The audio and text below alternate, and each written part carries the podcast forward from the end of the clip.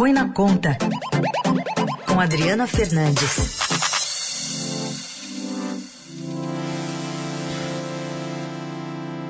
Para falar de economia, Adri, bom dia. Bom dia, Raíssa, bom dia, ouvintes da Eldorado. Sexta-feira chegamos, uma semana complicada aqui em Brasília. Isso mesmo, mas ontem teve lá um final da tarde, meio da tarde, um meia volta volver do presidente Bolsonaro em relação às ameaças contra o Supremo. Deu tempo do mercado se acalmar ainda ontem um pouquinho, Adri? Deu sim, foi muito rápido a, a repercussão da carta do presidente Jair Bolsonaro. A bolsa subiu assim rapidamente e o dólar caiu. Isso é muito visível nos gráficos que circularam é, ontem, depois dessa manifestação do presidente costurada pelo ex-presidente Michel Temer. Mas o recuo de Bolsonaro nessa retórica hostil contra os ministros do Supremo Tribunal Federal, ela, ela deve muda o clima para, para esse ambiente que estava ontem no mercado, o mercado financeiro muito volátil por causa da divulgação da inflação, Heisen. Ontem a inflação de agosto foi divulgada com chegando próxima em 12 meses a dois dígitos, 9,68%, e perspectiva dos juros da taxa Selic fechar o ano em 9%. É, isso tudo é, foi um ingrediente a mais de, depois das, da fala né, do presidente Jair Bolsonaro nas manifestações, que levou à reação dura do Supremo, do, do presidente do Supremo Tribunal Federal, Luiz Fux.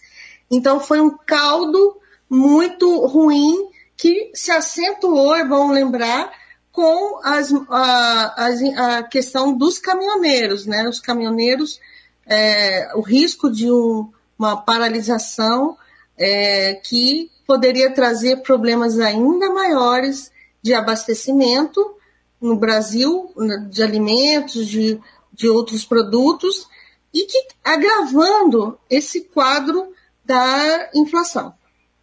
Muito bem. O próprio presidente foi nessa linha ontem, quando recebeu caminhoneiros pedindo para eles encerrarem no máximo até domingo.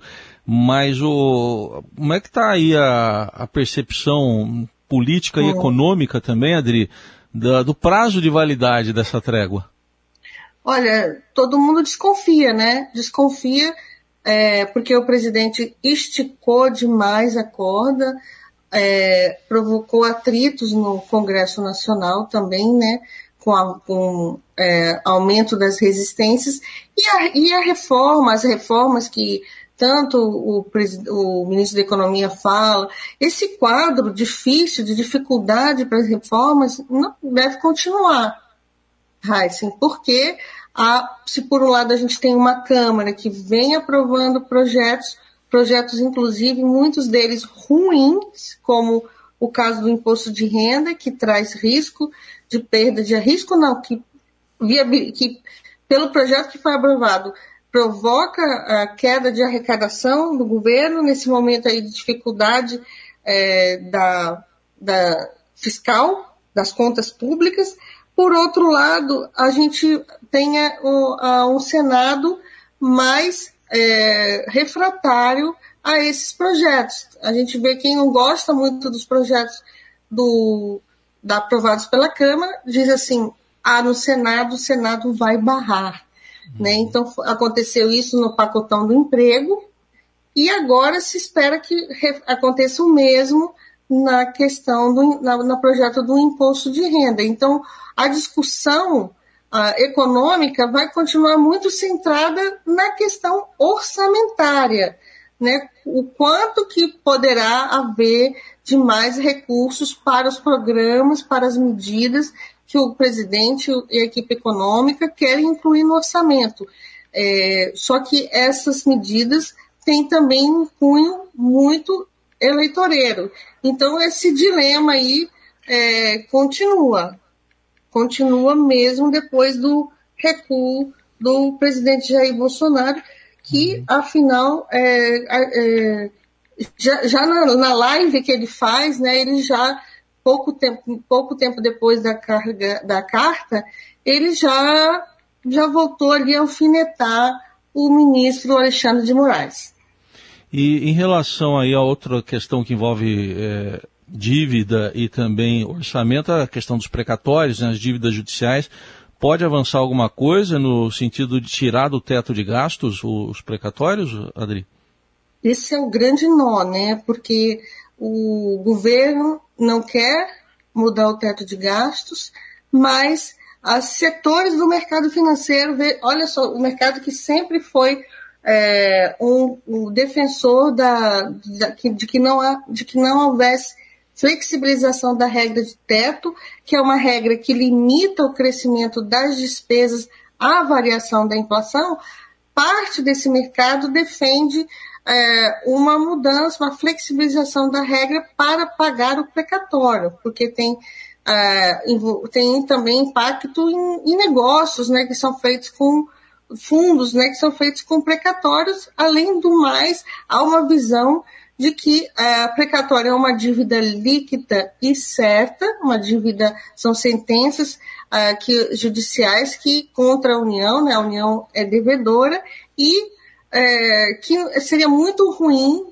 causa, é, traria insegurança se não houvesse o pagamento uhum. integral dessa dívida, que em 2022, esse que é o grande meteoro, né, que é a uhum. palavra usada pelo ministro da Economia Paulo Guedes, será de 89 bilhões.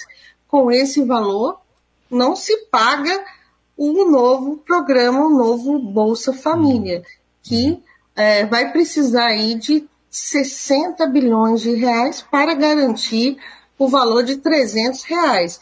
Inclusive, o presidente ontem, é, na live, ele insistiu que vai dar os 300 reais. No orçamento que o, foi enviado ao Congresso, esses 300 reais não cabem. Lá só está previsto 30, em torno de 35 bilhões de reais para o Bolsa Família, para o novo Bolsa Família, que foi rebatizado, né, rebatizado de Auxílio Brasil. Então, é, quanto maior a resistência que o presidente tem no Congresso, muitos parlamentares não querem é, colocar esse dinheiro na mão ah, de Bolsonaro para ele se fortalecer na eleição de 2022. Por outro lado, querem garantir as suas emendas parlamentares em volume elevado que tem acontecido nos últimos anos, principalmente, Heisen, se, se, se, assunto que você já tocou muito aí na, na, na Rádio Dourado as emendas de relator, que são emendas que ah, pouco transparentes e que o presidente e o governo podem abastecer os seus aliados. Muito bem, tá aí. Adriana Fernandes explicando essas contas que nem sempre fecham. Ela faz isso sempre às segundas, quartas e sextas aqui na Eldorado. Adri, obrigado. Até segunda. Obrigado, Raíssa. Essa é a minha análise de hoje aqui de Brasília dos eventos econômicos e políticos. Até uhum. segunda.